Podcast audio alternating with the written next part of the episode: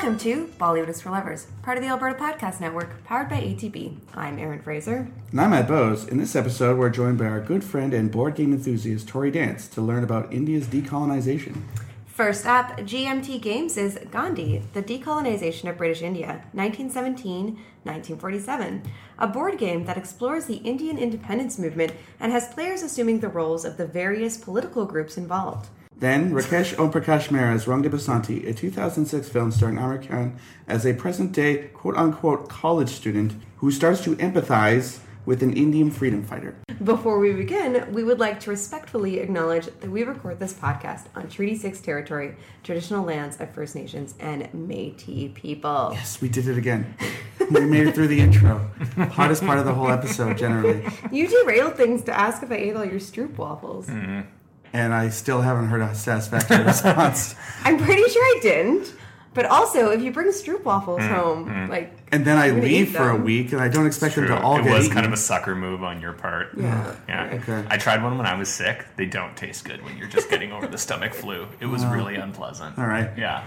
They were great when I had a cold. Oh yeah, they were awesome before I was sick. I mean, I wasn't sick in any way, so I probably would have liked them the best of anybody. Uh, we're really excited that we're joined here by our good friend Tori Dance. Welcome, Tori. Thank you. Long time listener, first time uh, talker. Uh, never time listener, first time talker. Happy to be here. Why are you here? It's an excellent question. I'm not entirely sure. Well, I do know. yeah, you know. Uh, so you know a, a, a thing or two about movies. A thing or two. Yeah. Uh, we met in university Mm-hmm. uh, where we ended up taking a lot of film studies classes together. Although that's not how or why we met, but Mm-hmm. it was a, a pleasant byproduct of our friendship that we ended up in classes together. Yep. Um, but you never had to study any Bollywood, unlike Matt and I. No, I I did a, a media studies program, so I was able to kind of pick and choose what I took, uh, and Bollywood never ended up anywhere on my roster. So I have seen one Bollywood film, and it was because of the two of you. Uh, Unsurprisingly. unsurprisingly. Well, no, now you've seen two. Yeah, That's true. two I, I'm up to two now. Yeah. uh, so I think that probably makes me one of the least qualified people that's been on this podcast. Interesting. Um, I'm gonna have to Well, you're such a regular listener. You're aware of all the credentials of our Absolutely, podcast. absolutely. Yeah, you're definitely in the top, uh, in the bottom five for sure. Excellent, distinguished colleagues, I'm sure. Yeah. yeah. Uh, so, what was that film that you saw? Uh, we, you guys took me to see Gunday Yes. uh, out at uh, a theater in our city that is uh, not frequented very often by myself. Uh, and it was fun. It was Yeah. it was it was a fun movie, and I it it uh, I enjoyed the experience and enjoyed it so much that I didn't see another Bollywood movie for five six years, something like that. So uh, it's been a while. Your wife has seen more. She's, She has. She has sat around and watched more romantic comedies with me over girls' night. She's but far more cultured than I am. That's true. obviously, Yes. Yes. obviously. Uh, yeah, we still love Gunday. That movie Yeah. has a terrible reputation, but I still really enjoy it. We recommended it on our very first episode, where we. Which has now been downloaded like way more than we anticipated it would be. oh yeah, and it's embarrassing because I don't know how to pronounce anything, It's and been downloaded like 25,000 times, and I feel like we should just redo it. and then just put it there and then never tell anybody that we made a good first episode. What do you And- guys think? Let us know, listeners. The director's it- cut. Yeah, Yeah. It, it would be episode one redux. It's embarrassing because I didn't understand a lot about the history of India at the time when we recorded that podcast. And so the Bangladeshi liberation movement um, that happened in the 1970s that created the country that is Bangladesh when it be- is goes from being East Pakistan to being Bangladesh. I think I just mistakenly referred to as partition, which happened in 1947. And Yeah. so listeners have since corrected me on that. Oh, yeah, it's coming. I understand the difference now Mm-hmm. um, and didn't mean to misunderstand the difference at the time, although that is also part of the reason why it got downvoted Mm. so much to be like considered the worst movie on IMDb. So Yeah, there was like, I added insult Yeah. to injury there. but the, no, it wasn't because of our podcast that that happened. It was just, yeah. No, I just added insult to injury. Is all I'm saying. Bangladeshi people didn't care for. Also, the you know the corrupt military officers at the beginning abusing children. They didn't love that either. So yeah, couple of issues. But it's a fun movie. It was fun. I had a great time. I had zero context as well, and uh, still enjoyed it. And uh, it's um, Priyanka is, is in it as well, Yeah. right? That's and I like I like her. Uh, and so I The thought global superstar. the global superstar. Mrs. Nick Jonas. International drift artist, as I recall. yes, yeah. So oh God, yes. I, I enjoyed the experience, um, and uh, yeah, That's good. yeah, That's good. Well, thanks for coming on, Troy. yeah. No, you, but you are here because you know about board games. I do. Yes, You are one of our closest friends uh, and one of our biggest board game experts. A real Game Boy. yeah. Now, my cards. can you explain when I say that you're a board game expert and Yes. that you're a board game enthusiast? You're not playing like Monopoly every night. No, no, um, definitely correct. Uh, I think for for your listeners who are uh, not familiar with the the board game boom that's happened over the past. I don't know, 20, 20 years, 30 yeah. years since uh, uh, Settlers of Catan really kind of hit the market. Um, games have really gone uh, far beyond the monopolies and the, the Parker Brothers, uh, I guess, games that most people would be familiar with, the ones that they played in their uh, in their childhood. So, um, Settlers of Catan would be certainly be the the the first game for many many board gamers who got into the heavier board game scene. Um, and uh, it's a, a German game. I think probably most of your listeners are aware of it. Um, and uh, since that kind of German board game movement has come over, um, there's been a huge uh, boom of, of all sorts of stuff. So, um, yeah, definitely not the monopolies, the sorries, the troubles. Um, when we're talking, Not even the Trivial Pursuits. not even the trivial One of my pursuits. favorite games. I think it's pronounced Trivial's Pursuit. Uh, growing up, we just called it Triv. Oh, of course. Wow, Yeah. yeah. Yeah. Uh, which we still have in our collection, despite the fact that I know it's not up to snuff with the rest of our board games. Also, we only have Genus 1, so the 1982. Why would you get any other genus? Yeah, good question. Yeah.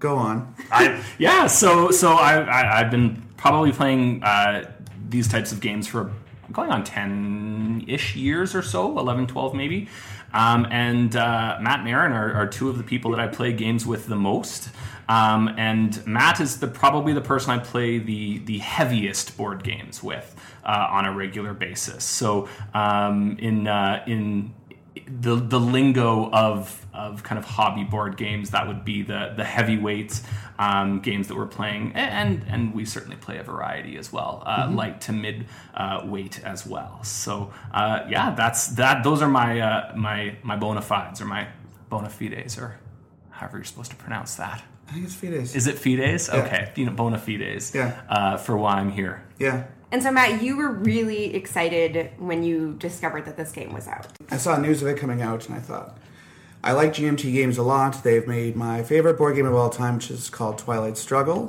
and Tori and I have played probably 200 games of that. yeah And that's about the Cold War, right? Yeah. So you play as like the red and the blue? Yeah, essentially. Yeah, Yeah. the East and the West. Yeah. And uh, GMT focuses on historical war games. Um, but what this is part of is called the Counterinsurgency series. and what they attempt to do is model um, situations where revolutionaries were active in a country. So one of the players would be sort of the government other players would be you know helpers to the government and then other players on top of that would be insurgents. So revolutionaries or in gandhi's case uh, non-violent uh, resistors. One of the things that I find really interesting about this game is, and I've talked about this in the podcast before, is that we didn't learn about the history of India in school, and and it's insane to me because partition is the largest known human migration in history, and it was never touched upon when we were growing up millions of people died Millions of people died, and it's had a huge impact on global politics today. And there's a huge, a, a very large and vibrant South Asian population in Canada that this still affects. Even in, uh, Edmonton, so yeah. Learning, we've learned about partition, Matt and I, we've learned about partition through movies. Another Rakesh Om Prakash Mehra film, uh, Bhaag Milkha Bhaag, which I saw before Rang de Basanti, was the film that really kind of opened my eyes and made me aware of the cost of partition, the human cost of partition, and how it still affects people today. And so I, I think that's like a huge oversight in our education system that the history of South Asia is not touched upon enough, mm-hmm. considering the impact that it has, and also what how moment, momentous it was. India went from being one fifth of the world's population to being one sixth, mm-hmm. and that's important. And that again, we continue to to feel that. Well, look at Kashmir right now being under martial law because of the Indian government. Why is that? Because it's a geo- uh, geographical flashpoint for the past 70 odd years, right? Or when we went to see Hotel Mumbai with my parents, um, and my mother was just, you know, she was shocked that she hadn't heard about the attacks in Mumbai, but also she didn't understand the background. Yeah. You know, which, and, and it all goes back to partition and decolonization. We spend a lot of time studying World War II, um, which obviously um, there's a huge overlap between World War II and the decolonization of India. But Matt and I really had to learn about um, this major historical event, um, which is in, incredibly complicated, um, through movies. And then we've read more about it since. We've watched documentaries. We spent time watching like a Great Courses Plus series on it. Um, and this game, It shows you the lead up to it. It doesn't actually show partition. but That's th- true. This sows the, But the lead framework. up- This sows the seeds. the lead up to it is also part of understanding it, Yeah. for sure. And so all that's the what I major found- players involved, they're all there. Yeah, and that's one of the things that I found really interesting about this game is immediately um, I was able to connect it to, to stuff that we've seen in films, like like in Rangoon, Yeah. Um, and that's The Indian National Army. Yeah. that's a big part of what I find interesting. So the value I see, and we're, we're about to talk about the game, but the value I mm. see in it is how how do you get people nowadays mm. on the other side of the world to understand these massive events mm-hmm. and to engage with them? And a, a board game is kind of a clever way.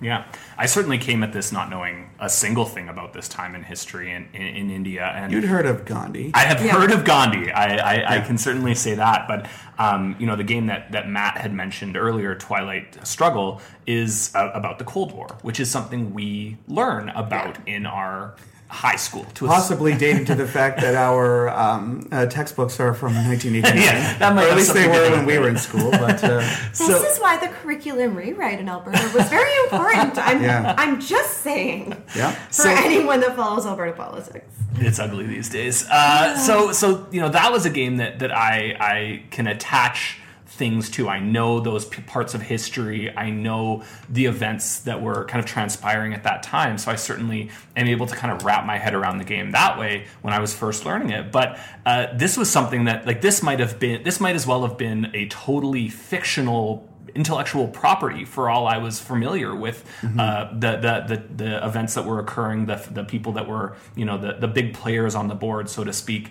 Um, and it was it was really an interesting way to try, kind of wrap my head around some of these things. And to their credit, GMT does a really excellent job of providing context. Their instruction manuals, their playbooks, they have a ton of supporting information. They have recommended reading material. They have a really, um, I think, a really respectful approach to the the time and to the history. And I think they've done it in a way that people who are interested can go out and learn more, um, which is I think is a really incredible way to to do that. There's even an essay in the back on the principles of nonviolence, so that you know you would just get you you know that Gandhi's a pacifist or whatever. You Yeah. might know him from the Civilization games, possibly, Yeah. but like, what I does mean, I do wanna nonviolence actually say- mean? It, you find out in the book. We all knew who Gandhi was Yes. going into this. Like Yeah. Gandhi is mentioned in school, but Yeah. we don't we don't spend a lot of time really understanding No. what was going on. You might get a token reference like, um, you know, at the end of World War II, all of the colonies became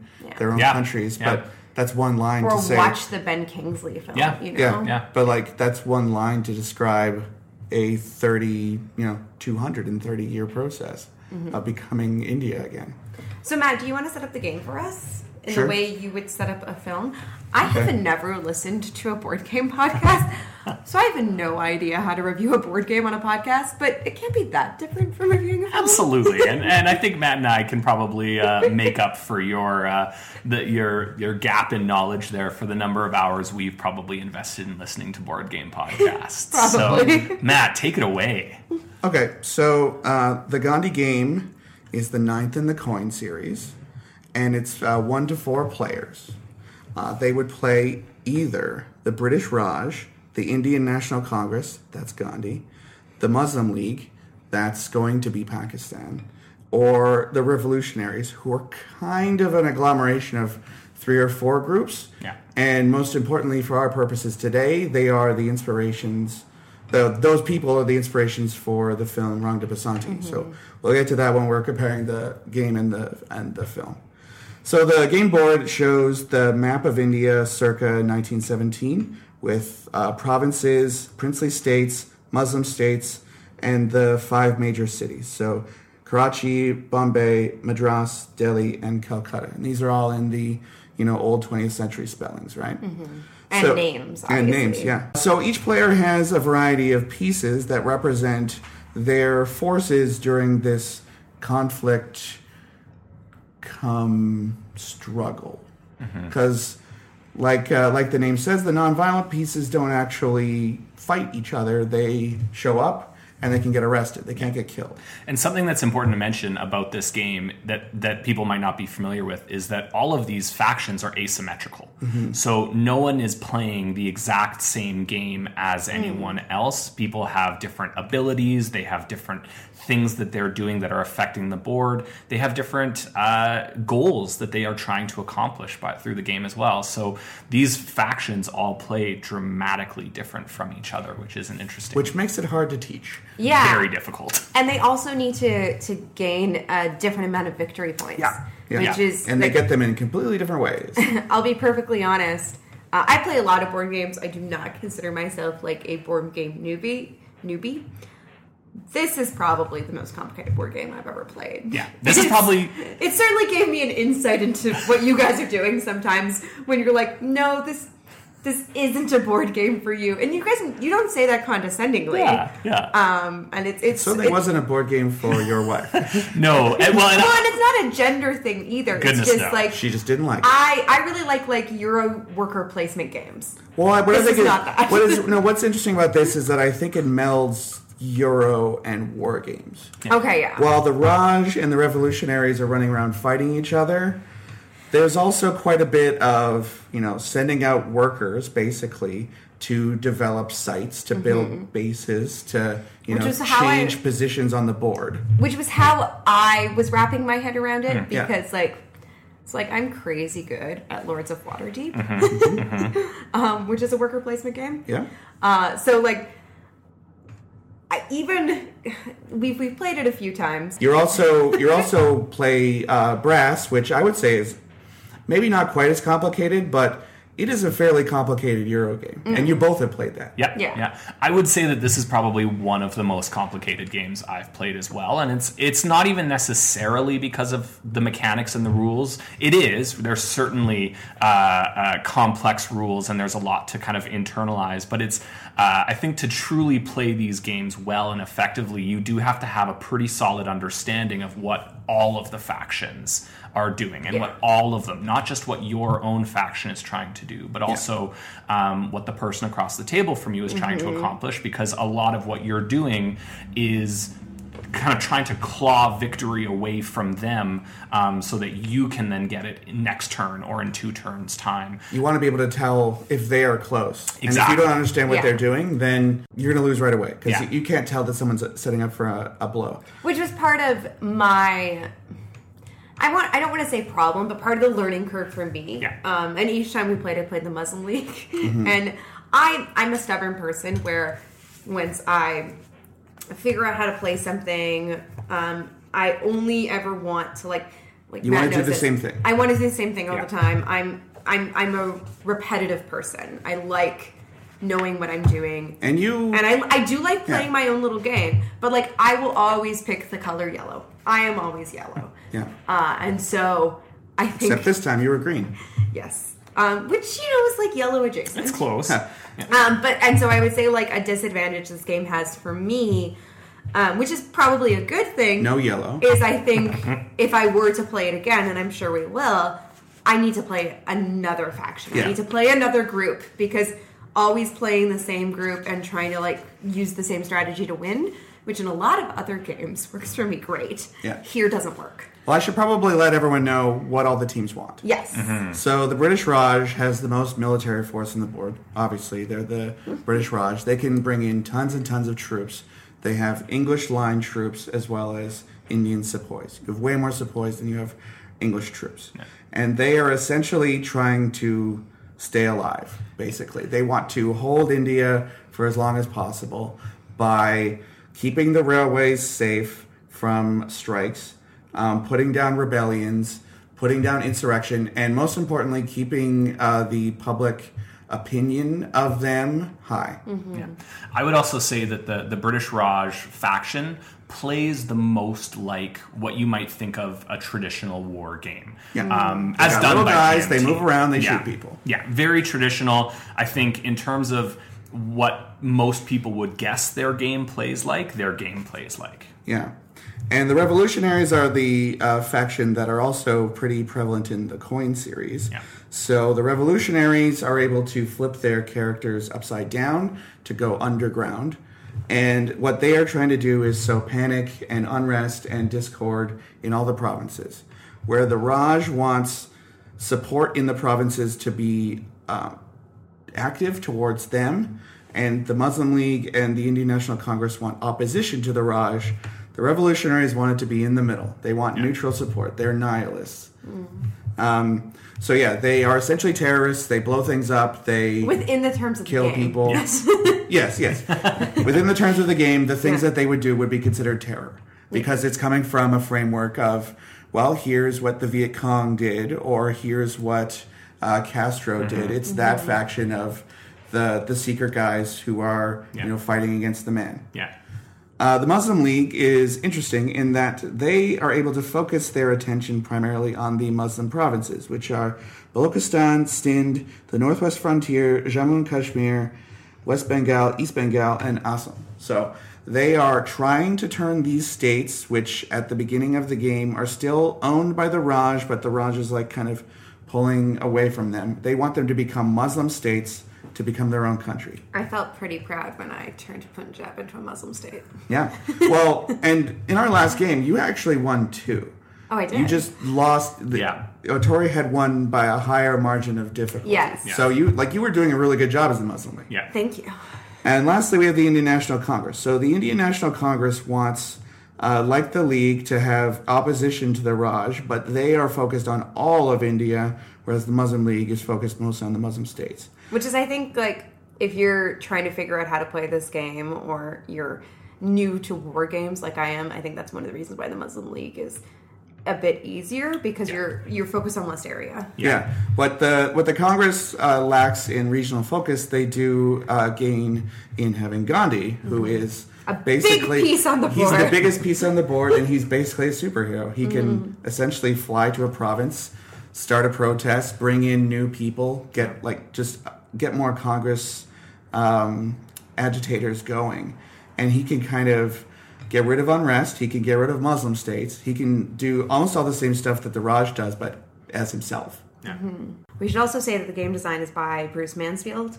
Uh, the series designer is Volko Ruhnke. who works for the CIA. So Yeah. when you want to talk about counterinsurgency, like you know, the CIA started a few insurgencies and also helped put down a lot of insurgencies. So they're they're the experts in this. And I think you said this is the ninth game in the the coin series. Yeah. Yeah. So the, the way that it that it has basically been published is it's the coin series is a system. So it's mm. a system of rules that that each version kind of tweaks and adjusts and changes in different ways to suit different um, periods in history. So um, the the previous uh, coin game that, that Matt and I have played uh, is called Cuba Libre, um, and it is the uh, the the Cuban Revolution. And it there's certainly they share a lot of DNA. They share a lot of the similar mechanics. It's a lot easier learning one of them if you have played another one. Um, but they they do play quite differently, um, which means that they're very interesting. And and uh, I think you know, Cuba Cuba Libre is, is a very small, confined board, and There's it, like six spaces and then like three cities. yeah, it plays Yeah, Cuba's a very much different. smaller country. It's yeah, comparatively, it plays very differently. Um, Also, you can airstrike people, which I mean, if the Raj had had that, Gandhi's not going to last too long. Yeah, yeah. Well, and that's that's what's different in this as well. Is is rather than um, you know killing the the opposition's forces, uh, for the most part in this, you are arresting the opposition's forces a- as the British Raj, if that's who you're playing as, um, and you can get people out of jail and they go right back on the board as well. So um, the, the, there's some very interesting mechanics that are that are at play here. Um, and and I will say, worth mentioning, this this is a difficult game uh, to learn as well, but um, the the GMT publisher has done a really good job. They have a playbook, which is you know a, a totally separate book from the rule book that has a walkthrough, so you can actually Like set up 30 pages long. Oh, it's wild. Yeah, I'm flipping through it. It's the the full playbook is 52 pages, but that does include context and designer notes and mm-hmm. historical notes and all that. But it has probably about a half of that is basically just you set up the board and then you read through and it explains each each faction's move and does give you a really good sense of the game as well. So it is a good way to learn uh, and kind of ingest all of the the different rules and mechanics and what people are doing. So we've got all our guys out on the board, trying to start protests, starting to blow things up, you know, starting to arrest people. But how do you actually do it? Well, there's a deck of cards which has been carefully pre-built before you play. Um, it's separated into a certain amount of little stacks, and each one of those a campaign card, which represents a new viceroy coming to India, is placed. But on each turn, what you do is you flip the top card and the second card, and then you put them out. Along the top of the cards is the symbols of each faction, and that's the order in which they get a look at the card. And on the card is an event that actually happened. In the playbook, you have a list of every single thing that happened, and um, many of them even come up in Rang de Basanti too. These are famous historical events. There's a Bhagat Singh card. There's Bhagat Singh shows up quite a few times. Yeah. Um, but what happens is the first uh, icon on the list gets to look and say, okay, do I want to do this event? Does this sound good, or do I want to do some of my regular moves? And then they have their turn. They do their moves. I don't know if we need to do all explain all the moves, but there's various like operations that your team can do, and then the play moves to a second player, and then after that you go to the next card. The reason why they show two cards is that the event on the next card might be really good, or the player order might be really good, so you might want to pass on the first one and go to the mm-hmm. second one. And that's how you play it, really. You try and get support out there, or take away support from the Raj. You try to be a nihilist and just have as much unrest and rebel bases as possible, or you just try to hold on. Mm-hmm. And I think that emotionally, this does put you in interesting footsteps. Uh, I played as all four factions, and I would say that the Revolutionaries is probably the most entertaining to play. It's Yeah. the least stressful Yeah. because you're essentially just being, a, you know, bad. You're doing bad things. You're, you know, blowing up people, things like that. But it's the it's the least amount of stakes. Whereas the nonviolent factions, I also really enjoy because they have um, the ability to just be people.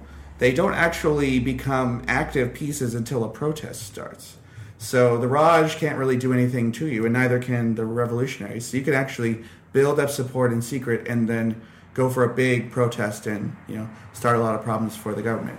One of the main uh, stress points between the the League and the Congress, who play together, they work together, but they're at cross purposes. There's only so many um, places that could be protesting at, at one time. And obviously, the Muslim League is going to want them up in the north, whereas Congress will want them all over the place. Um, and the Raj, the Raj, uh, I played the government faction in both this and Cuba Libre, and it's kind of fun to have as many resources as you want and to bring the clamp down on whatever you like. But you do know that you're on the wrong side of history, and you probably, you know, shouldn't be relishing in this. And the But- big question is when do I arrest Gandhi, right? yeah, when Yeah. do you arrest Gandhi? Because Yeah. as soon as you arrest Gandhi, uh, things get very uh, chaotic in India. More protests happen, Yeah. and the sort of uh, level of yeah chaos goes. and that's that's reflected in one of the mechanics is is the unrest and the um, Restraint. the, restraint. So these are two unity and restraint. Pardon me, unity and restraint. Um, so these reflect um, the relationship between the Muslim League and the con- and the Congress. So that's the uh, unity, and then restraint is basically um, the the the British Raj kind of control of, of the situation. Whether they're going to take the gloves off and start really going out there, or whether they're like relatively peaceful. Yeah. So um, you know when when the the the restraint comes down for the British Raj, it becomes easier and cheaper. Uh, to do things on the board and, and to move people around and to, unre- to arrest people. Um, so the game kind of in a, in a certain way um, kind of shifts in their favor um, as restraint goes down. Um, and then with the Muslim League and the Congress, as they have a greater degree of unity, they're able to do more. They are able to carry out more actions, uh, and they're able to um, basically kind of cooperate uh, Yeah. a, a bit more. But various things that all of these factions are doing as the game continues moves these kind of these scales up and down so you can end up in a crisis where unity and restraint are both at one and then kind of gloves are off for everybody. Yeah, the unity in real life, uh, the Muslim League decided not to join the Quit India movement, which was the last big nonviolent action that Gandhi did, in exchange for you know moving towards partition. They they saw what the writing on the wall was and thought, okay, we could throw our chips in with the British, and you know maybe if we don't support Gandhi on this one, we can get our states afterwards. So there's there's a historical precedent for all of this. Uh, I should note, though, that I'm not uh, advocating for any one faction in this. I know Goodness, our, no. our, our listeners are very multicultural and will have opinions on the historical events here. So this is all being done in the spirit of entertainment and learning. And there's a rich history of uh, uh, of this in in wargaming, right? If you're if you're going, you know, the a lot of the games that people have played, Axis and Allies, um, put you in, you know, put one of the players or several of the players in a, a questionable position, uh, historically speaking. So uh, this does come from a, a rich history uh, of board gaming and, and wargaming, and, and certainly there's there's questions to be asked of that, and and um, you know positions to be examined. But it helps you understand the different perspectives, regardless of Absolutely. whether or not you agree with them. I could see that would be difficult Yeah. to be the Raj, but I don't think that they were in the right. Mm-hmm. But you can get a sense of how stressful it was to try and keep a lid on the situation. Meanwhile, for all the other factions, you want to be free. Well, yeah, and also the way that, you know, kind of while you play the game, the Muslim League and the Indian Congress, the Indian National Congress, at a certain point they're allies, but uh-huh. they're not allies. And so, you know, if you have the opportunity to achieve your goal, you're not going to help the other Yeah. the other group achieve their goal. You will help them if it serves your own self-interest. Yeah. But you don't want to get split up too much because then the Raj can divide and conquer, which is what th- this Exactly. is where that term comes from is finding groups in a in a colonized place and then dividing them up. British did it all the time. Look up Rwanda. Yeah. Look up here. Look up everywhere. They always did it. Exactly. I was really impressed with the game. Um, it was really complicated. I still don't know if I entirely understand how to play it, but the way in which it was trying to replicate this moment in history and have you be in the in the shoes of these different groups I thought was really interesting. And I really appreciated how all the cards had real historical events. Um, because things came up that I recognized, and then things came up that I didn't recognize, and it, it makes you aware of um, your own limited understanding of this point in history, but also it helps you understand this point in history, and it helps you learn about this point in history. I guess another thing I should mention about the cards is that they're not happening in chronological order. Yeah. No. So you'll have stuff that happened in 1917, then something in 1942. And the Viceroys aren't in order either. No. Because I remember Mountbatten coming up, and it, like it was not near the end of the game. Yeah. And he We're- was the last Viceroy. Twilight Struggle has three decks for um, early, mid, and late Cold War. Uh, Gandhi does not do that, and I think it's because to a lot of the uh, GMT audience in the West, the events of what happened in India are probably not as prevalent as what happened in the Cold War. So, for instance, uh, if you know Nazi scientists joined Soviet space program, no, joined American space program in like 1970. that would feel really weird. Yeah. I kind of wonder when you look at the numbers of the cards why they were numbered that way. I, I didn't really see in the rules why that was done, but it's probably for balance issues. And really, when it comes down to it, it doesn't really matter. And you felt like there wasn't a lot addressing World War II, which obviously No. overlaps with this time period. But then when you were looking through, there are cards that talk about like Japan and and the links between India and Japan. Well, essentially, if we're taking the revolutionaries to mean the Indian National Army, Yeah. I mean, they would have been fighting the British Army in Burma Yeah. for a lot of this. Um, and, you know, there was invasion of India. So it, there's no, like, you know, three quarters of the way point where Japan shows up, but there's three or four cards that do replicate conditions that might have come up over that time, like, um, Because we see things like that in films like um, Byomkesh Bakshi, you know, like Yeah, the- Detective Byomkesh Bakshi. And also in Rangoon, yeah. Uh, but um, so one card would be like, oh, a bunch of British soldiers just leave the board. It's because they're going to go fight in, you know, another theater of the war. Mm-hmm. So I, I think it's a good idea to um, abstract that because adding like a fifth faction or something like that later on would be way too complicated. yeah, the fact that World War II is going on um, in history during like a huge chunk of this is it's complicated. And It's also complicated. It's might- hard to how do you how do you fit that in there without it becoming a, a game about World War II? And it ties into the way that we didn't learn any of this. We did learn Yeah. about World War II, but you, you might have heard, yeah, it, um, you know, Indian soldiers fought in World War One and World War Two, but that's it. Yeah. You might have seen a picture of something, and even that gets whitewashed over these days. Yeah. So you don't want it to take over. Yeah. Yeah. And and to the point on, on, of not seeing cards, you know, when you're setting up this game, you you're not using every single of card that it comes with. You're pot- potentially depending on whether you're playing the long version or the short version. Um, short being relative, I think every short game of this we played was still four and a four and a half half hours. Yeah. Um, I would say the long version's like six, seven. yeah, you're you're you're taking a, a portion of the cards out of the deck, so there is um, a lot of variety in what you're seeing, but you're also not seeing the exact same things happen every game, and you're not seeing the same events come up in the same order. So um, there is there is certainly um, a, a bit of kind of replayability built in that way, on top of this game just being so complex that you're going to have a, a wildly different experience every single time you play it. Yeah, because whoever is playing the different groups, whatever group you're playing, Yep. it's always going to be different, which Um, is hard for me. So I like to know my strategy. Guys, this is why I'm so good at Lords of Waterdeep. I just know how to like. That one strategy that does it. And I will never viticulture. You're explain also to you. You're also very good at viticulture. Oh, why am I good at viticulture? I don't like viticulture, but for some odd reason, every time I've played it, I've annihilated everyone. I don't want to talk a big game. There's games I'm bad at as well. I just don't care about those games. I should also say that uh, not seeing every card it does kind of um, save this from something that comes up in Twilight Struggle, where there's so some cards in that game that are so powerful and so important that you do kind of just need to remember them. Yeah. like Yeah. destalinization or uh, a couple other ones that like they're going to come up and they're game breaking if you don't remember to set up a bulwark against it. Yeah, yeah. This is this is a game that that you can really get into if if you were to get you know three of your friends together you could play this game for months if mm-hmm. not years and really just kind of fully understand and internalize and get some really intense games of this going on. I um, but the nice thing about this is you can also play anywhere from one to four players as well. So you Yeah. uh, can talk about you know you can play that solo version which matt did but you can do two players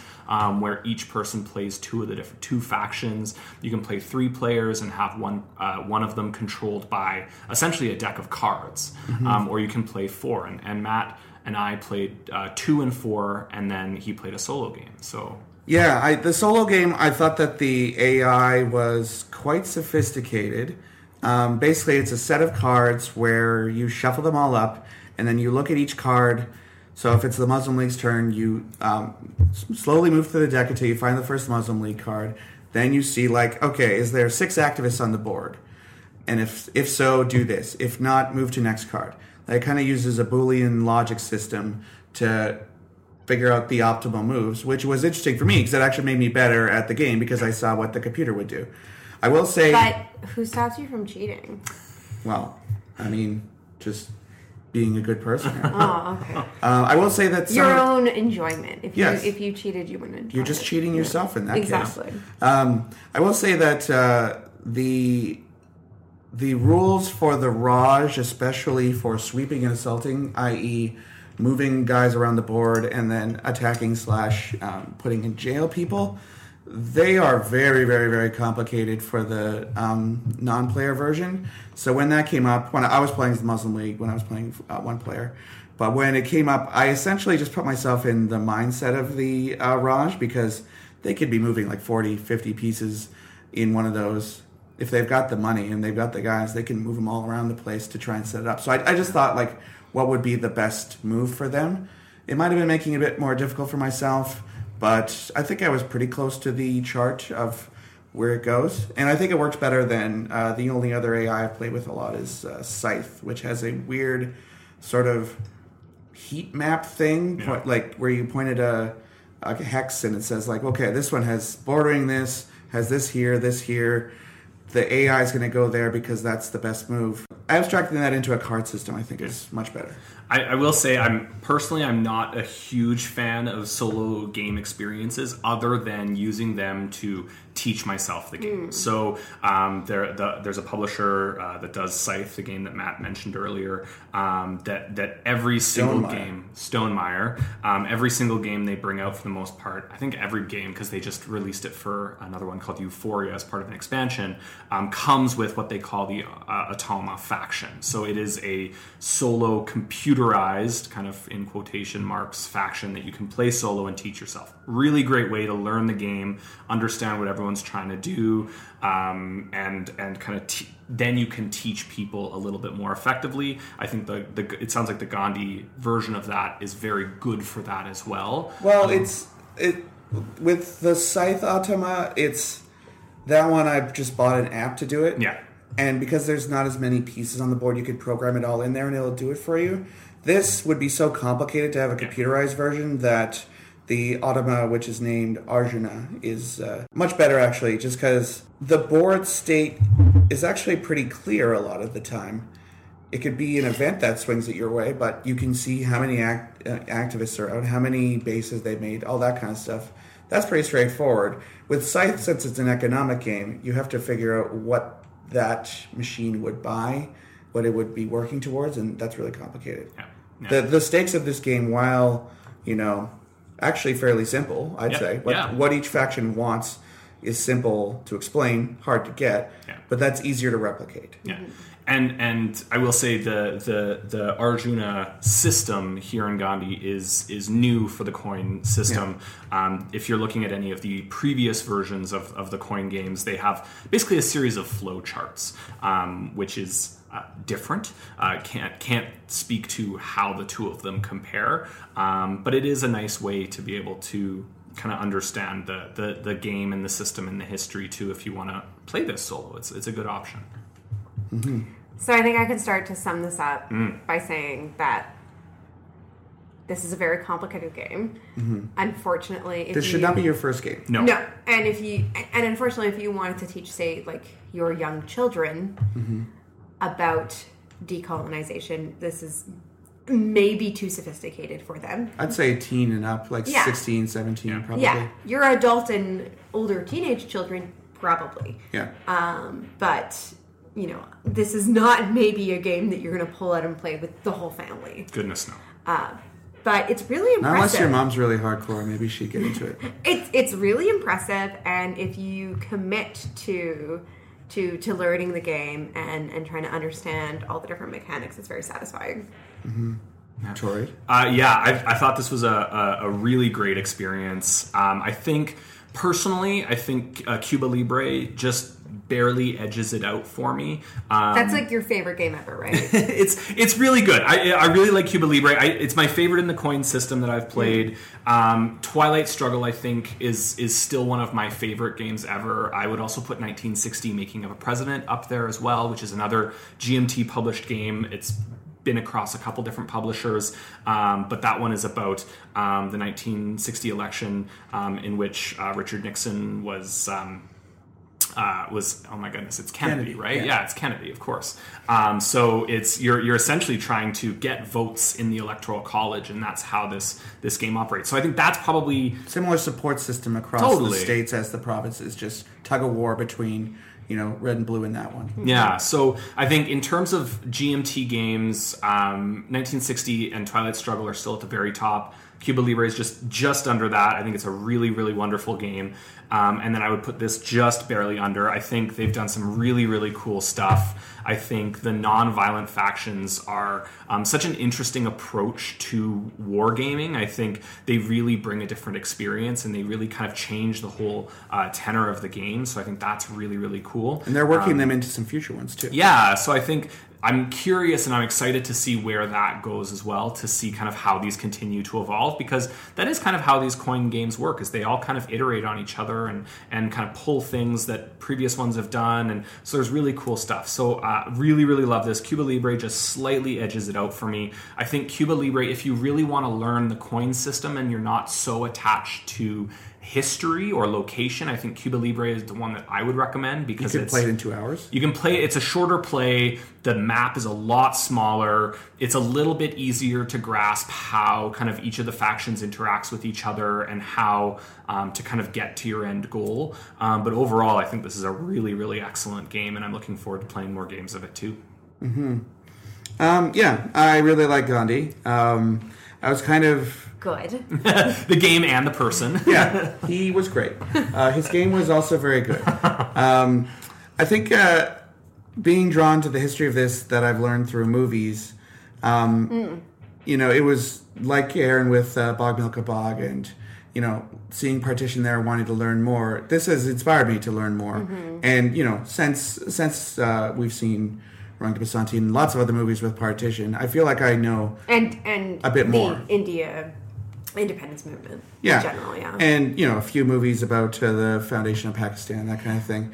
Um, I feel like you know this history I was more familiar with and potentially more interested in than some other historical games like uh, Cuba Libre. I mean, I, I knew a little bit about Cuba, but I know a lot more about this, and it's really fascinating to put yourself in the shoes of those leaders to think, well, would I make those decisions?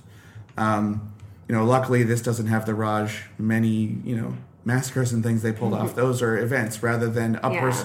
your decision. So I, I wouldn't want to make that decision, but as an event, you can, you know, learn from it. Um, so yeah, I, I really like uh, I really like Gandhi.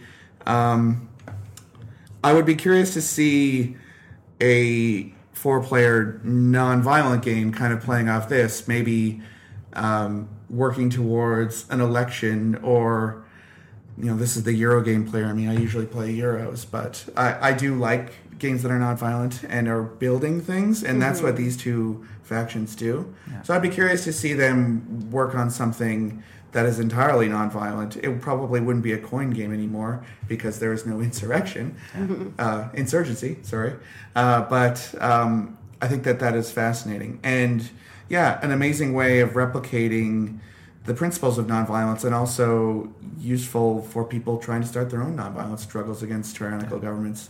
You know, this is a good place to learn. Yeah. Well, we want to thank GMT Games for sending us a copy of this game for us to play it and review it. And that brings us to Interval. What are we listening to, Matt? We are listening to the theme song from Rang de Basanti. Yes, the title song. Yeah, and we'll see you after the break.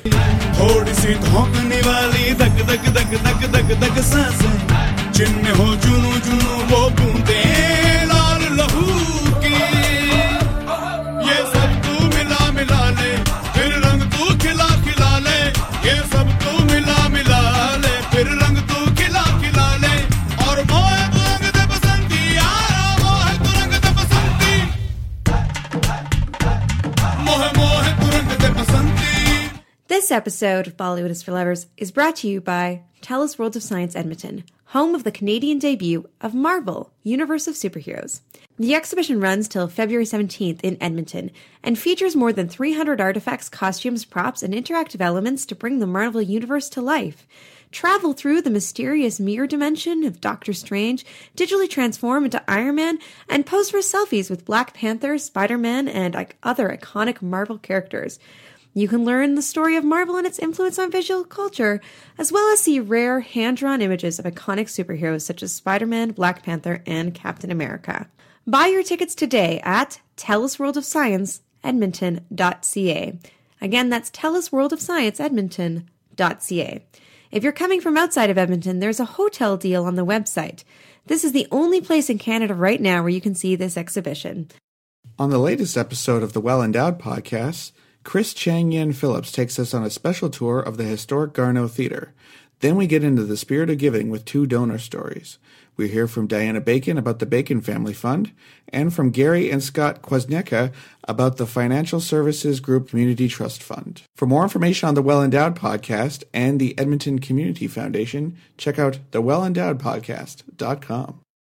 So that was Rang de Basanti from Rang de Basanti, which means painted saffron. Makes sense. And Tori and I just had a drink with some saffron shit. It was very nice. Yeah, so it's, it's very thematic.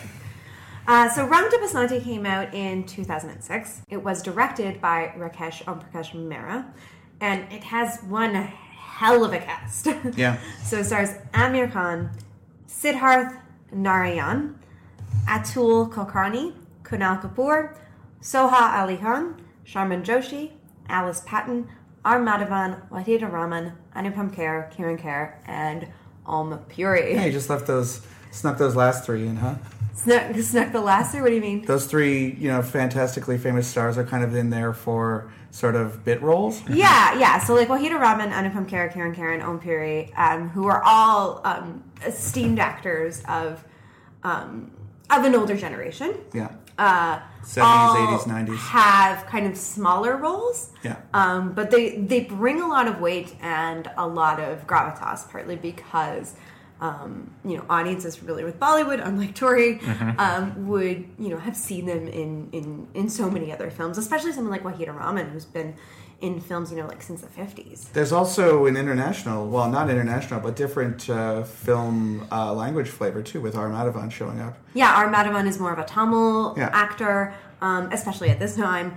Siddharth Narayan is from the Telugu industry, so it's Yeah. really like bringing different generations of actors as well as actors from across regional cinema in India together. I mean, this has to be why they thought it was the Oscar play, right? It's like an all-star cast, different languages. You know, you're kind of yeah, you're kind of you know filling all the boxes. yeah, we'll get to that. And at one point, they did consider simultaneously filming this in English and Hindi. Hmm. So you know, it was I mean, they halfway did, and there's a lot of English in this one. Yeah. So so Mehra started with wanting to make a film about the armed revolution set between 1919 and 1931. Um, it was called Ahuti or The Young Guns of India, which I really liked because I'm a big fan of the 90s film Young Guns. A similar cast of heroes in that. Uh, Kiefer film. Sutherland, Yeah, good Emilio cast in that, Estevez, yeah. Yeah. Charlie Sheen, great movie. Yeah, Uh, Diamond Lou Phillips. bit more of a laugh riot. Yeah. Um, but he realized that people wouldn't be able to relate to it, partly because some other films about Bhagat Singh had come out and they hadn't done. It Was an Ajay Devgan one, right?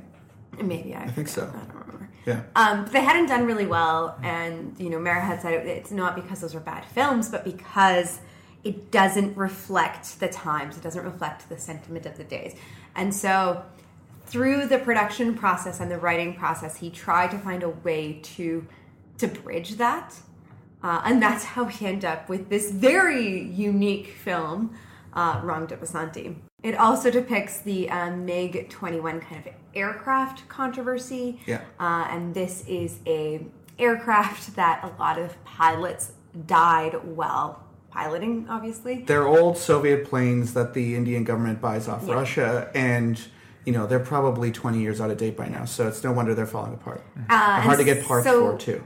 Because this is depicted in the film and becomes kind of a, an important plot point Mm-hmm. throughout the film, uh, the censor board wanted the filmmakers to show it to the defense ministry and have it kind of approved by them. Mm-hmm. And surprisingly, they asked for no cuts, though they did add to the names uh, in the acknowledgement, acknowledgements of pilots who had died. Oh, interesting. I mean, this is interesting in that um, it's not like an American movie where the Department of Defense is like bankrolling things, right? No, it's not Top Gun. It's not Top Gun. Yeah. It's not Top Gun. It's not um, you know Angels Fallen. All these super jingoistic American movies where you know the American army is infallible. Mm-hmm. They're the only ones who could save us from aliens or you know terrorists or whatever. Mm-hmm. This you could tell that the plane stuff is primarily CGI, which is not Yeah. out of the ordinary for Indian movies. Usually they are using CGI for that stuff. Well, also, and how else are you going to? Well, I mean, in? American movies, if you're Michael Bay, you just get the Air Force to fly planes around. fair enough. But like, it's You, interesting get- that you get Tom Cruise to pilot them. it's interesting that um, you know the the Indian defense kind of acknowledges that yeah, it's a problem. Mm-hmm. It's because that happens here too with the Sea Kings in Canada. Those helicopters are falling apart all the time because they're old as hell. Mm-hmm. Yeah. And you know, it's it's unfortunate that you know you can't support everything all the time. And in Canada, for the most part, the army takes the back seat. But in India, that that's probably more of like a national travesty, really, given how popular and important the army is and the Air Force, for that matter. So, Coca in the marketing for this film, Coca Cola released special edition bottles. That's wild to me. I guess it was the first time they'd done this for a Bollywood film. Uh, and also, there was a mobile video game released. Do we Uh, know what the, game was? No, but it was inspired by the plot of the film. My guess is a tower defense game where they're holding people off at the radio station. Uh, it came out on Republic Day, so a very kind of like patriotic day in January. Um, and it broke box office records in India and went on to be a critical and commercial hit. It was nominated for 21 Filmfare Awards. I think that's the most I've ever seen. Yeah, I will say some of those are double. So, like, it was nominated for Best Supporting Actress twice and, and a few like that. Um, but Not for still, the white girl, is it? Uh, no, it was for Soha Ali Khan and Kiran Kher. She's kind of a not an amazing part of the movie No. to me. Yeah. yeah. I mean, I will say, as far as the the white actors in this film, better than other movies. Much better than a lot of movies. Like they're not Norwegians or something. Yeah. they're at least English people. Yeah, but she's from Britain. like she, you could have done a bit better than her. Uh, so it ended up winning six awards, including Best Film and Best Director, Critics' Choice Best Actor, uh, Best Music Director for A.R. Rahman. Oh, I've heard that name before. Yeah. Even I've heard that name before. Yeah. Well, I mean, your wife loves. Uh, oh shoot, what's the Jai name? Ho. Jai Ho. She, Your wife loves Jai Ho. she loves the, the Pussycat Dolls uh, cover of Jai Ho, yes. But that's in collaboration with A.R. Rahman. It's Rahman. true, it's I, true. I, I am still kicking myself that we did not get them to play that song at your wedding. They also pronounce it J Ho. Like it's like he's singing Jai Ho, but what's her face is still singing J Ho. Nicole. Nicole Scherzinger. Yeah, explain that. yeah. Uh, Maybe, also, she, maybe she's too familiar with the works of. Uh, no, it's Jai Courtney. Shit. uh, I don't even know if there's a J spelled that way, but like she was just conflating the two. Who knows? Anyways, how we did not get them to play that at your wedding, I do not know. A lot of regrets there. Absolutely. But I did get them Me to too. play the Raccoons theme song. And if you're Canadian, Mm, that's and a we big did deal. Tunak Tunak Tun too. So Yeah, that was that good. was good. Yeah. Uh, it also won Best Editing and Best Cinematography. It won four National Film Awards, including, Tori, this is the greatest award of all time. Oh, uh, is it the one I'm thinking of? Yeah, the Yes. best popular film providing wholesome entertainment, Yes. which is the equivalent. You know when the Oscars wanted to add that popular film Yeah, award? yeah, yeah. That's what that is. Okay, yeah. Yeah, movies that you can show your grandma. Yeah. Yeah, Everyone will like it. Yeah. Yeah. Although, I mean, admittedly, this one has a real bummer ending. it sure does. Uh, and it was nominated for Best Film Not in English at the BAFTAs. Uh, it was the submission, uh, India's submission to the Oscars and the Golden Globes. And interestingly, there was a controversy, uh, or I don't know, maybe controversy is a hard word. There was a lot of discussion when it didn't get nominated that maybe India should have submitted Omkara instead. Uh, Omkara is Omkara is a fantastic movie. one of mine and Matt's all-time Yeah. favorite Bollywood films. It's the best Shakespeare adaptation I've ever seen. it's an adaptation of Othello, um, which I I often show people Ram Leela, uh, which is a film I- I've showed your wife, Yeah. Maureen. We should name her. she has a name. She does. She's one of my closest friends. Uh, But if I, you don't want to be in here, Maureen, I'll put a, a, a, uh bleep noise throughout. There's only been three so far. Uh, so I, I've shown her Ram Leela because Ram Leela is an adaptation of Romeo and Juliet, and I do agree with the idea that to get Western audiences to kind of maybe understand Bollywood or kind of break down the defenses of like, well, this is different, and how serious should I take? The, I'm putting this all in air quotes, like, how serious should I take this? Because I think there is kind of um, a bias towards Western styles of filmmaking. Yes. I do think one of the ways to break that down is to show them some of the amazing adaptations of Shakespeare that Bollywood has made, and Omkara is one of the best ones. Well, it helps because then you know the story and you can you could get who all the players are. Like having something familiar like that helps. Yeah, I actually forgot to look up what ended up winning. Um, but who knows if they had if they had submitted Omkara, would it have gotten a nomination? Who knows? Should I pause so you could check? I'm looking up who won. It's a Shakespeare adaptation that would be especially galling. Oh, it went to the lives of others. Uh, so the lives of others ended up winning. That was also the year of Pan's Labyrinth, and interestingly, Good Deepa year. Mehta's Water. Good year. Uh, so a Hindi film was nominated, um, but it was But just from Canada. Yeah, it was nominated on behalf of Canada. Yeah. yeah. Uh, so, I mean, who knows? Who knows if if Omkara had been submitted? I will say that Omkara, for being a Othello adaptation, I think the um, difficulty curve on getting that one is a little high. Like, it throws you exactly in medias res. I don't even think it tells you anyone's name for the first half an hour. You can get if you know Othello what's going on. Yeah. But like, it, it's it's a fairly complex movie to you know jump into. And Bhardwaj does kind of use uh, like socio-political There's caste background system. There's of India in, yeah. in his adaptations of Shakespeare. Yeah. They're not like It's not a one to one. yeah, it's not. Yes, there's that's caste stuff. There's uh, politics of certain regions. Yeah. Like, it's not as easy as I think you're making it sound. But certainly some of the best performances from actors like Saif Ali Khan and Ajay Devgan and Kareena Kapoor Khan. Like, Yeah. oh, such a good movie. Bips is in there too. Oh yeah, Bipasha Basu. Okay, it had a significant societal impact, and a lot of our listeners have asked us to cover this film. So We actually watched it like three or four years ago, and it was fun to go back and watch it again. yeah, I think we watched it before we even started the podcast. Yeah, It was one of the films we watched um, when we were researching the podcast, and we've never reviewed on the show. Um, and you know, always we've always had plans to, and now seemed like the perfect time because when we were trying to figure out what film to pair with this board game, we looked at films that were set during the time period that were kind of trying to dramatize the events um, that we see in the board game. The Legend of Bhagat Singh, for instance, or Rangoon, or uh, 1947 Earth, I think it's called. Yeah, or even Viceroy's House, which is not technically a Bollywood film, Yeah, uh, but also has Om Puri. Uh, and we ended up coming back to Rang de Basanti because Rang de Basanti does something that I think the game is trying to do, where it tries to bridge a gap between our contemporary lives and understanding what people were going through at the time. It tries to encourage you to empathize it does that for the with these characters historical events. Exactly. Yeah, exactly. the characters themselves are fairly blasé about the history, but as they learn about it, they think, well, maybe I should get more active. Yeah, and it was our friend Rashmi Dillon who, when we were kind of telling her about this episode, where she was like, "You guys have to do de Basanti," and was like, "Well, you know, listeners have been asking us to do it, so we've been You trying figured it to." out, Rashmi. I know you're starting from the old ones, so in like a year or so, you're gonna you're gonna notice that we uh, we gave you a shout out. So here But- it is. Here it is. Let me know when you hear this. You know, we we've been trying to, we've been thinking about featuring in an episode, and so it, it kind of the two things just came together very naturally for us.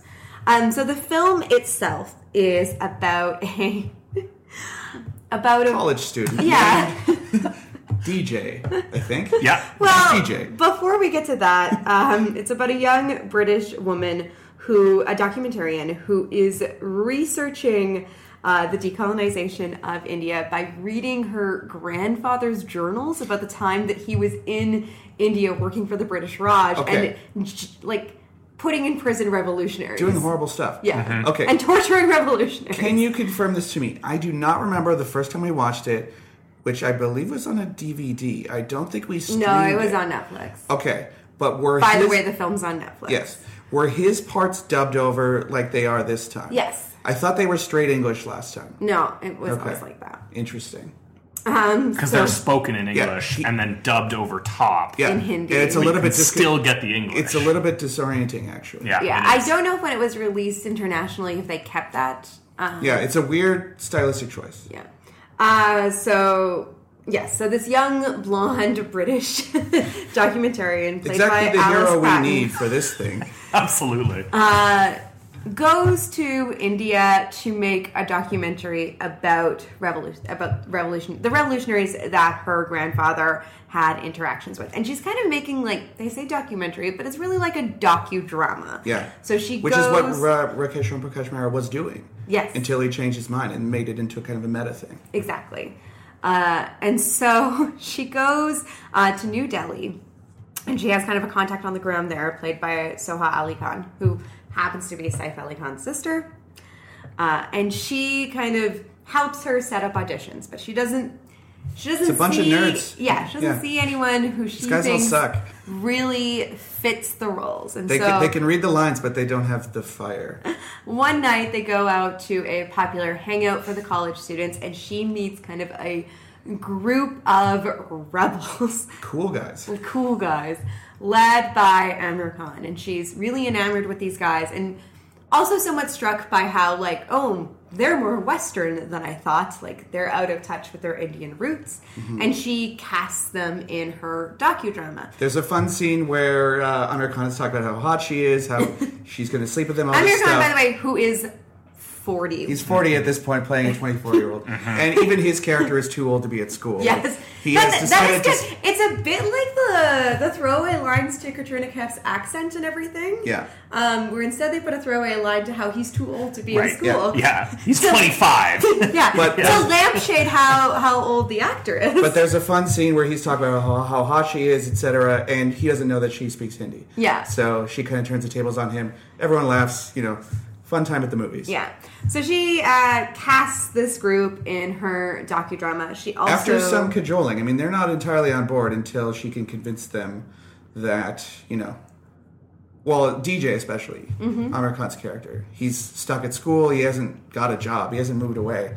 He doesn't know what he wants to do with his life, and maybe you know, maybe we're acting in this movie will do something. Plus, he wants to get with her. And he also wants to see Yeah. the he, director. He does want to get with her. Yeah. Um, and she's kind of changed by her experience of being around these guys.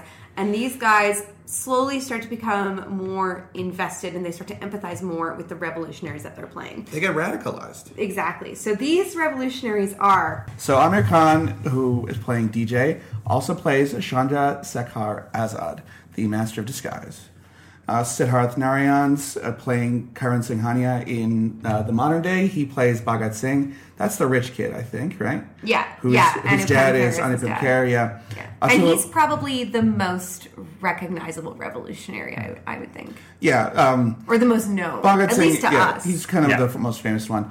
Uh, Atul Kulkarni uh, plays Lakshman Pandey, who is not one of the core group of four guys. He's actually kind of like a student um, political type who is a very hardcore uh, Hindu nationalist. Yeah. Who does not like that uh, a white girl is making a movie about this, and especially doesn't like that um, uh, Kunal Kapoor is there playing Ashfaq Khan. He wants the Hindu version of events, and his boss, essentially in the party, kind of pushes him towards doing stuff. But he gets convinced once um, once they start working on this together. So he plays Ramprasad Bismil in the movie. So yeah, Kunal, Kapoor as Ashfaq Khan, and then we have uh, Sonia.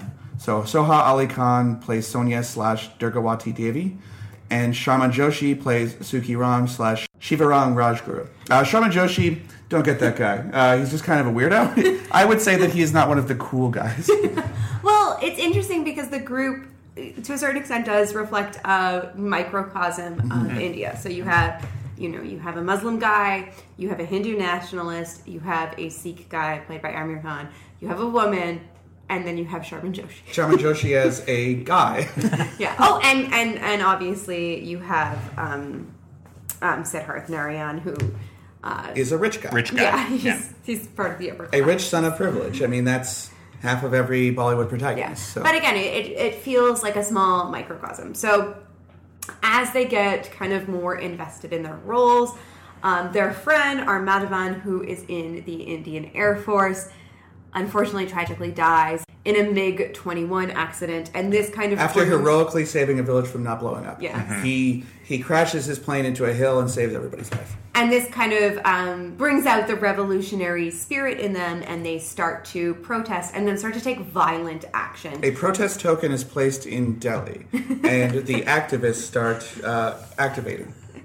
yeah, and so they start to like their pro their nonviolent protest quickly turns into a kind of a violent protest. They switch from they they are infiltrated by revolutionaries to use the um, you know uh, parlance of the game. Yeah. They switch from being I don't even know where they would fit in the in, in the teams, but they do end up becoming hardcore revolutionaries. Yeah. And so the film does kind of flash back to kind of some like docudrama esque scenes where you see our present day cast of actors kind of like as the revolutionaries, but for the most part, it's set in the present day and about how the past moves these guys to take action in the present against injustice, um, with kind of really tragic and and kind of upsetting. They get, they get violent quickly too because they assassinate like a minister. Yeah. Yeah. And they take hostages. Well, they don't take hostages. They take the airwaves hostage. Yeah.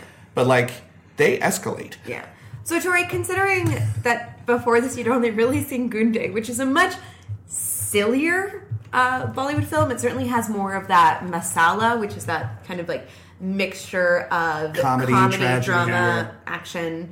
Uh, thi- this is a very different kind of film. Yes, yeah. I I I was pretty shocked actually where things ended up. I I came in with no context. I came in with no understanding. I knew that this was going to. I had the the kind of the pitch I had. Um, from the two of you, basically, it was about a group And of- Rashmeet. and Rashmeet. Uh, what's up? Let me know when you've heard this as well, Rashmeet. Uh, you know, I, I had the pitch of basically it is a group of um, modern people learning about their past through the creation of this documentary, and and that's kind of documentary, uh, docudrama, whatever. Um, and that's as They far as I call it a got. They do, and it's Say documentary. through yeah, it. and it's also not clear about whether or not you're seeing like what you're seeing of the past is, is that, the movie or real life? is that the movie or real life? Because Yeah. if it's her movie, for having no budget, it's very well shot and Yeah. produced. Like there's Costumes. horses, there's guns. Yeah. Yeah, it's it's quite elaborate. I, She I loses was all of her funding before she gets to India. yeah, my guess is that is what really happened. Yes. Yeah. I don't Yeah. think she shoots minute one of this movie. basically, I think Yeah. that they they rehearse a lot. Yes. and then they become radicalized themselves. I don't think she actually shoots much of it at all. In fact, she tears up her notes halfway through. they had like a costume thing where they all put on wigs and Yeah. had mustaches and shaved their various facial hair and and uh, but yeah so um, I was it was a little shocking in terms of the turn of events as to where we ended up because for the first hour it's kind of like a fun hangout movie Yeah. like it was like a uh, you know just like a bunch of modern attractive people doing modern attractive things and going on a nice trip and and uh, it's it, you know when when we get the the nonviolent protest that turns violent it it, it it's quite a turn of events and and uh, but I I, I certainly uh, enjoyed the the experience of watching it I, I you know I, I was t- so, telling you two after we watched it that you know coming in with no context I had very little sense of the historical events. I have very little sense of the current political climate, and that is a big part of it. Um, I have bits and pieces that I've picked up from YouTube and from um, you know existing on the internet and and uh, you know being at least a little curious about the world. I have bits and pieces, but um, certainly does not hold hold. Uh, your hand if you're not familiar with these events whatsoever. No, which is interesting because this film had a larger marketing budget internationally, like Yeah. outside of India, than most films. They Was this this is fairly early on in Uncle Aamir in China though, because Oh, like must he's have very very popular in China. but they were try- they were trying to get UK and, and the US, Yeah. not China. and also, you know, I would maybe see the Chinese government not particularly enjoying a movie about revolutionaries being Yeah. up against a tyrannical government. And this is obviously kind of in you know kind of not that far off from Aamir Khan's uh, Lagaan getting nominated for the Oscars, so you can kind of see you can, You can see see, the their plan. aspirations. Yeah. Um, but it's interesting to me because I found the film actually somewhat critical of the BJP, Mm-hmm. um, which is now the ruling party in India. And I was recently reading this book that just came out, New Kings of the World Dispatches from Bollywood, Disney, and K pop by Fatima Bhutto, and um, she's she's pretty critical of how. Uh, Bollywood has gotten in bed with with Modi. And They're hanging out with that guy all the time. yeah, and supporting the BJP. Mm-hmm. And, you know, Anupam Kher is a big supporter of the BJP, and, and he is in this film. And I found it's not a huge part of this film, but they are somewhat critical of the the Hindu nationalist movement. Well, they basically insinuate that it's uh, hypocritical all the way Yeah. down. Exactly. And Yeah. so it's interesting to watch this film. And Lakshman Pandey's, you know, he becomes disillusioned with his bosses in the party, and that's why he decides to rebel. Not out of, you know, pan Indian sympathy, although No. it kind of shows up a bit later. He's he becomes buddies with uh, the Muslim guy later, but at the beginning, it's just like those those guys at the party screwed me over. So it was interesting watching this film, you know, th- today and and Mm-hmm. kind of knowing the the difference in in in politics over the past 13 years. Obviously, from our uninformed point of view in Canada. and so, like, this was my impression of those things. I'm not trying to say that that is 100% accurate, or maybe people have another reading on it, but that's that's what I took out of it. And so that really that really surprised me because again, this this film was arguing for it's- Rebellion. it's it's arguing for rebellion, but it's also arguing for unity. Uh, there were some criticisms that the overall message of the film felt muddled, especially when it gets to the climax. And I do kind of, I, I see that because on one hand, on one hand, it is arguing that you know we that these that these different people need to come together and acknowledge their history and their past and the importance of that and be moved by it but on the other hand these people that that do that are moved to some to, to, to terrorist action to to, to Very assassinate yeah very quickly. To assassinate a minister to to kill their own father uh, and then there's there's no way out. I guess there was a version of the script where they ended up on the run, um, but then they realized that that was not that wasn't realistic. And that's also not what happened to their forebears in the revolutionary movement, right? Exactly. And so Bhagat Singh had a last last stand, so they were like, okay, no, we need to have a last stand. Interestingly, in an all India radio station, um, which anytime all India radio comes up in a film, Dil Se. uh, yeah, it comes up a lot in Dil Se. I always feel kind of like I associate with the CBC. Yeah, yeah, absolutely. Uh, and so like that that connection as like as kind of the idea of radio as like a nationalist um, a- a- as something that brings people around a very large nation together always resonates with me. Mm-hmm. Yeah. Um, I agree that the the plot because becomes a little bit contrived, really. Uh, I remember the first time I watched this, I had no idea who R. Madhavan was or why I should care. And watching it the second time, I just thought, like, man, there's so much He R. Madhavan. loves Alberta, Matt. I know he loves Alberta. He's been in Edmonton. He spent a year in Yeah. where mm, I forget. I forget. It starts with an L. Lacombe. Lacombe. Yeah, like there's a lot Pretty of sure it's Lacombe. there's a lot of that guy, and it's completely manipulative because we, like we have to feel sad that he dies. Yeah. But the reason why our heroes in the main in the modern day timeline become revolutionaries is kind of like a weird reason to get that angry. Like their friend that they're they're sad that their friend died, they're sad for his mother, they're sad for his fiance, but like I felt that that reason why they started doing nonviolent protests and then later on violent protests was it should have been something else or it should be standing in for something else because you know MiGs having mechanical difficulties and pilots dying is such an arcane and bizarre reason for all this stuff to happen. But it had a hu- real impact I'm sure on- it's a huge thing in Yeah, in you know India. Indian history at that period, but like it it just doesn't seem to have the same gravitas as liberating the country from the Raj. It's Fair it's enough. hard to look at both periods and think like these are equivalent, Yeah. and it makes you think these guys are overreacting. They're going straight to violent, you know, assassination. but they're empowered by the, the connection that they formed with these revolutionaries. I know it's it's strange because I think what it does is show you the power of radicalization. And you Yes. can see how young men these days can get convinced to do violent things. This is before the internet, really. Like Yeah. that that's not anything that comes up in here, but like the way that people can be shifted and changed and you know, in this sense they're they're working towards a good end, kind of.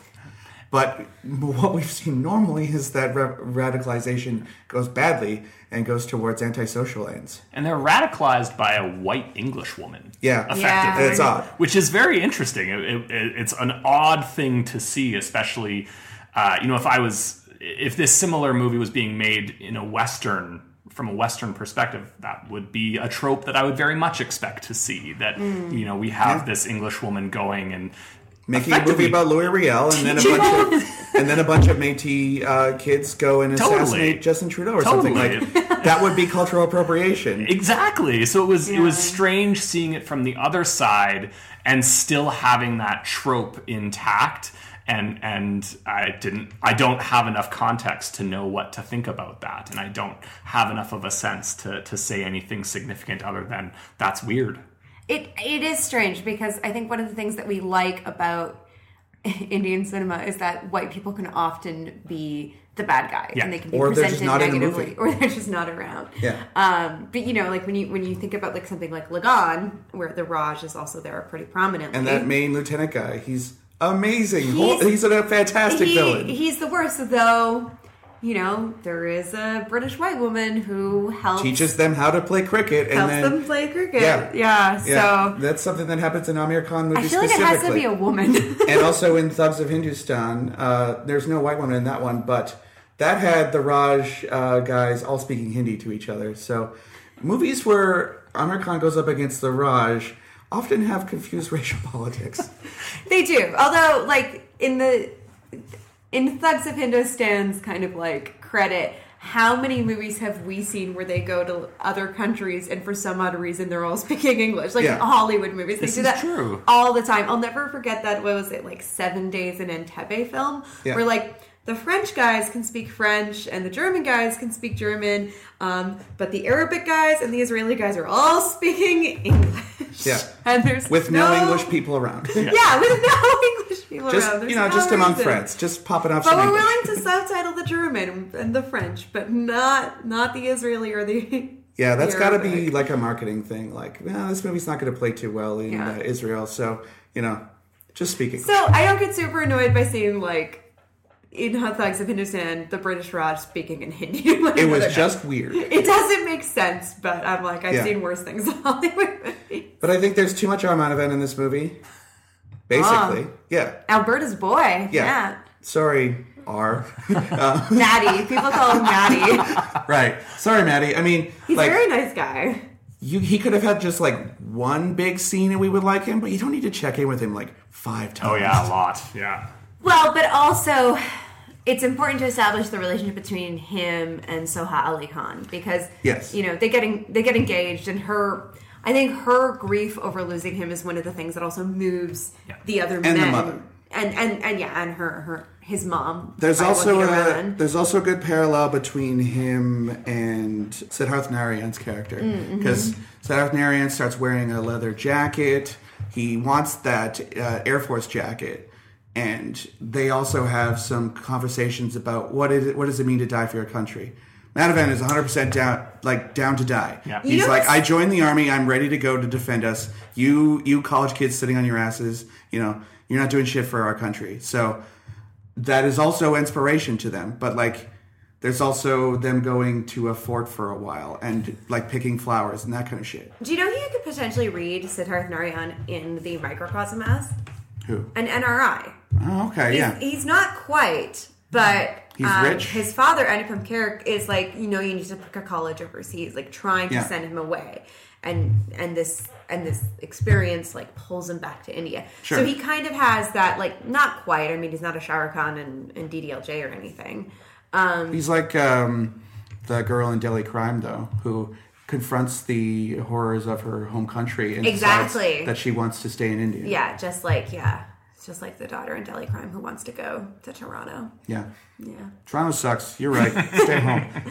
Uh, I I do like this film though. Like it's it's a strange strange movie that I feel like in its messaging wants to have its cake and eat its too Yeah. because it wants to be about the power of unity and coming together. Um, but it also, you know, it, it it's like it, it's almost kind of like a Hays Code Hollywood thing. Like we can show these people rebelling, but they have to be punished, right? And they have to rebel against something that is not the actual problem. Yeah, exactly. So, but I do, I do, I do like it. I find it, I find it quite moving. I find um, that the songs are really, really great. I mean, obviously they're written by A.R. Rahman. Yeah, I've heard of him. Yeah. The cinematography is beautiful. And Yes, it's a lot I wanted of, to talk about the cinematography. It reminded me of uh, Chungking Express and other uh, Hong Kong films. Oh wow! Because it's got that kind of. I mean, Wong Kar Wai has some of the best cinematographers in the world working for him. Yeah, I think it's that kind of smeary nighttime photography Mm. that you get when they're driving around in their Jeep and getting drunk and partying and having a good time. Uh, it replicates that sort of youthful nighttime feeling well. Yeah. But then it also does sepia toned, you know, olden timey stuff. And I think that is a little bit overboard. Yes. Yeah. You could have, I mean, I get it, right? Mm-hmm. You know, I don't know if you need that.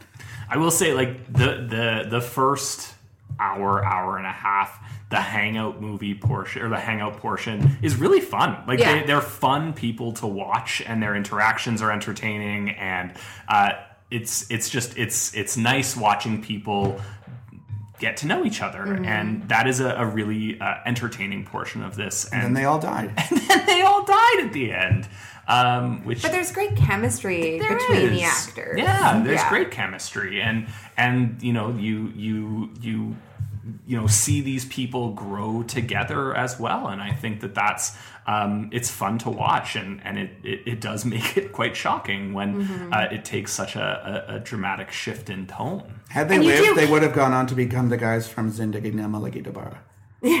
Maybe. Yeah. Um, I think you do care about them. Yeah, Everyone When- except for Sharman Joshi. What do you have against Sharman Joshi? I will point out that he was wearing like a belt chain, he was. and you you were talking so much shit about how good belt chains are. you I wanted to get no. him, really. you recently like were like, oh, you have a belt chain, and I was like, it's cool. So then I was really happy to see Sharman Joshi have one in the movie. I just- I mean, a chain wallet, functional. No one's going to steal your wallet. And if they do, they have to steal your whole he pants. has like multiple things going on at once, though. I, I'd Yeah. say you only need one. He's accessorizing far too much. Yeah, Yeah. yeah. That's your main complaint with the movie. No, I'm I'm saying I like the fact that you know Sharman Joshi's belt chain. He's you know he's really putting. It's a good fashion statement. Is all I'm saying. okay. um, but I think like I think the film really does. It does a good job of building um, the emotional story, Uh, and so you know you do you do care about these guys. You care about the friendship that they form and the connection. I think you care about um, Soha Ali Khan's grief. And and so and Anupam Kher is present for two scenes. Yeah, he and o- Om Puri and even Kirron Kher, uh, who notably does not share a scene with her husband Anupam Kher, um, they all feel like glorified cameos. Waheeda Rehman has like a bit more impact on the plot, um, but they still bring a lot of gravitas in the fact that like they're there. And they are kind of like the older figures for these young guys. Um, yeah, I just I think like despite maybe kind of finding the the messaging of the film a bit confused and and again this like this kind of white savior issue Yeah, like, totally this is. this white woman is really the one that brings this out in them and and, and kind of what does that mean um obviously within the microcosm she's kind of like representing the british raj but i don't know it's I i'm not i'm not entirely yeah. sure how to read that either Well, I was thinking about cultural appropriation for this because, like Tori was alluding to, had we made this in Canada, it would be a white filmmaker inspires Métis um, Yeah. people to do, you know, a movie about Louis Riel and then go on to restart the Red River Resistance. and, people would have issues with that People would definitely have Yeah. issues with this. And she would be played by Sandra Bullock. She would be played by Sandra Bullock. I mean, well, like white people were present; they were the Raj, and I don't know if this is trying to. I don't know if her coming back and reliving her grandfather's mistakes and trying to atone for them. It's very odd because Yeah. I don't know if a movie, had she been able to pull off this movie, I don't know if it would have helped. Yeah. But ultimately, I think like that the, the film is strong enough that it overcomes all these issues. Yeah. Mm-hmm. And it's strong enough, w- even without any of the context, that the majority of the audience would have. Like, I, Yeah. I still enjoyed the experience and was invested in these people having no sense of the, all of the kind of cultural weight that was weighing on on this situation. Yeah, I, I guess going back to the board game, we should mention that a lot of the events in the movie in the past actually are represented in the board game. Yeah. The Kakori train robbery, which again is not really gone into any detail, but if you want to know what it was, you could play the game. Or you can read the playbook and read the section that mentions Yes. what that card is about. It's true. But like uh, Bhagat Singh, uh, Bismil shows up. The um, the bombing that uh, Bhagat Singh does, the assassination of what they thought was supposed to be the police commissioner, but it actually was just a police officer. I didn't actually know that until I looked it up in the game. That guy that they shot on the uh, on the motorcycle, they hit the wrong guy, and um, all that sort of stuff. To see it depicted on film makes enriches the experience of the game because you kind of get a bit more of what was happening and the stakes because it's one thing to say you know um, hunger strike do such and such with, these pieces but to see them force feeding guys in jail in the movie it resounds off of each other um, I mean, we've also seen a movie, Phillauri, that talks about the uh, massacre that uh, kind of inspired a lot of the revolutionaries to start going. So it, it just adds to a rich conversation that I've been having learning about Indian culture. So thank you, game and movie. I just want to make a quick note about um, Rakesh Om Prakash Mehra, um, who I, th- I find a very interesting filmmaker because he does he does this thing of kind of trying to provide bridges between the past and present, and so and so you see that in Bhaag Milkha Bhaag, where Milkha Singh um, kind of reflects on um, wh- what is bringing him to these games in in Pakistan, and that kind of the emotional weight of returning to Pakistan, and and the film flashes back to just kind of the horrors of partition and what he experienced at at different intervals, and then you see kind of like a similar uh, but more abstract thing in Mirzya, which is a lot less successful.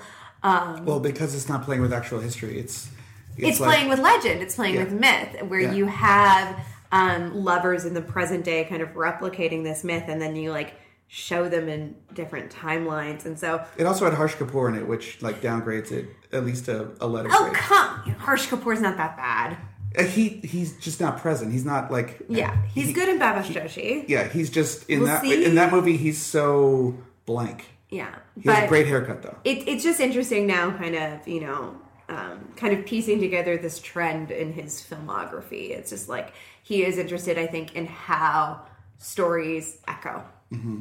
Across time yeah two of which were real, one of which is a made up thing that he did. But he's also interested in impressionist um, sort of looks at the past. yes Especially in Mirzya, it's kind of got this slow mo, hyper colored look at this imagined past that is replicated in Milkha Singh's like child remembrances. Like I remember that being like super vibrant and terrifying the Yeah. partition stuff, and then this you have sort of the sepia tone thing. Yeah. Mm-hmm. Yeah. So I think we all liked it, but Absolutely. just kind of have there's There's some there's a, there's a lot to discuss, which makes sense as to why our listeners were asking us to discuss it about this film because it is very discussable. I mean, I wouldn't recommend this to be anyone's first Bollywood movie, and I wouldn't recommend this to be anyone's first Bollywood Bo- Indian board game, any board game. Luckily, this was my second Bollywood movie, Yeah. so Tori was 100% prepared, having watched one movie that uh, took place in a completely different place in India and um, was not based on historical. Yeah. It, it was based on historical events, sort of. yeah, and six years ago. That's the good distance. Yeah, so yeah, yeah, You had enough time to marinate on it. absolutely. so Tori, to wrap things up, you wanted to provide some uh, suggestions, some recommendations for people who potentially want to get into hobby. Uh, board gaming. Yeah, Because obviously people do not need suggestions or recommendations to get into Bollywood. We have over 100 episodes about that. Yeah, once you've listened to all 100 episodes uh, and you've gotten to this point, you do need some recommendations on what board game to play. yeah, absolutely. So, um, if if the the system sounds interesting to you, if this coin system sounds interesting to you, um, my recommendation, and it's it's still, it, I would never say start with this as your first board game, um, but if you've kind of played with maybe some Euro games, if you've played Catan, if you've played Ticket to Ride, you're starting to work your way up through maybe some more complex games. Um, there's a game called Root uh, that came out, uh, I think, two years ago. Um, it was originally a Kickstarter game, which is how a lot of games are being released these days. Uh, and it takes this coin system, simplifies it a little bit, and abstracts it, and uh, basically kind of has a, a similar conflict uh, to what is often being depicted in these games, but in a fictional woodland setting. So think Redwall, um, and so the the the dominating faction is uh, cats. They are the Mar- Marquis de Cat, um, and they kind of run the board. There's um, a faction that's the insurgent faction. They are a woodland alliance of creatures that are kind of fighting against the cat. Um, there is the uh, bird faction that has kind of a very cool programming game um, where they have to basically do a set of actions every turn and then add another action to that stack. And if they can't, um, basically they're they're kind of they topple and they have to start from this from the beginning. And then they have a uh, the last faction in the base game is. Um, basically a Gandhi-esque, not in any respect other than it is The one vagabond. the vagabond who's Yeah. kind of wandering around the around the board having He's very. Zatoichi-esque. He is so, and that the the vagabond is is um, a raccoon, but it, it can be a different couple different uh, uh, kind of woodland creatures. So that's a really um, a, a really good way to start with the coin system um, if you've kind of already gotten into games a bit. And then the first game, coin game that I would personally recommend, having not played every single one of them, but I, I think that this is often agreed upon, is um, that Cuba Libre. So that one is a really um, solid game uh, for the, the coin system. And I, you know, I also wanted to mention because uh, obviously Gandhi, uh, the decolonization of British, India, is created by uh, a Western company, and, and the public or the um, the designers uh, are are not Indian. They are not from India. Um, I did want to mention a couple games as well. So um, one that I'm, I'm looking forward to. It hasn't been uh, released or ful- fulfilled yet, but is called Shasn, and it's being uh, it, it is designed by um, Indian designers and uh, publishers. So really excited about that. Uh, and then another one that I wanted to mention, which I haven't played, but I wanted to give it a little bit of a shout out as well. It's um, designed by uh, a woman based out of New York, but she's original from, originally from Pakistan. Uh, her name is Nashra Balagamwala, uh, and the game is called Arranged, the Arranged Marriage Board Game. So I want to play this. Yeah, it looks good. I and it looks super it. cute and colorful. totally, I've just never seen it around in a store or anything. But what, what's it about? So it, it it does kind of take on this this topic of arranged marriages and uh, isn't um, uh, is is uh, let me read the audio the thing here. So um, the description is uh, the culture of arranged marriages is still very prevalent in South Asian societies. Many girls are forced or emotionally blackmailed into marrying someone their family chooses for them. Um, so it's certainly not necessarily a light uh, game. It, it is meant to kind of address this. Um, the the three female protagonists um, and one Rishta auntie. Um, so uh, again, haven't played this. Wanted to give it a little shout out because.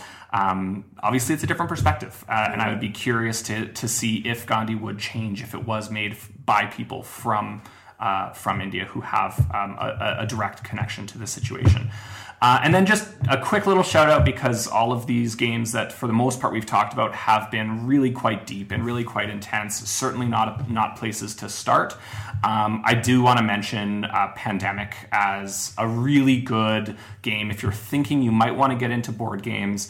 Um, it is a cooperative game where you're trying to deal with uh, virus outbreaks across the world. Really fun. I think it's a lot of people's um, kind of one of their early forays into hobby board gaming as well. There's a million expansions and a million varieties of it too. So if you like it and you want to keep going, there's certainly a way to do that. So um, little a little plug for Pandemic too. It also reflects the um, something you find in Gandhi is that there are multiple situations happening all over the board, and you need to react to them, especially if you're the Raj. Yeah. And it kind of teaches you how to triage situations. And in Gandhi, there's certain events and actions that will aid other players while you're going.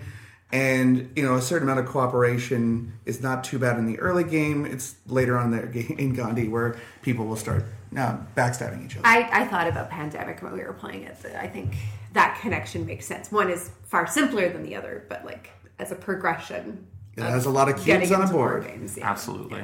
Uh, Tori, thank you so much My for pleasure. joining us for this episode. We really appreciate you testing this game with us and and bringing your your interest in board games, but also your interest in movies and your knowledge of cinema to, to this episode. Thank you so much. It's been my pleasure, and I'm sorry for everyone who was excited about hearing uh, insights into this movie that's been asked for for literally years that you got me uh, commenting on it. So uh, you're welcome for that, everyone.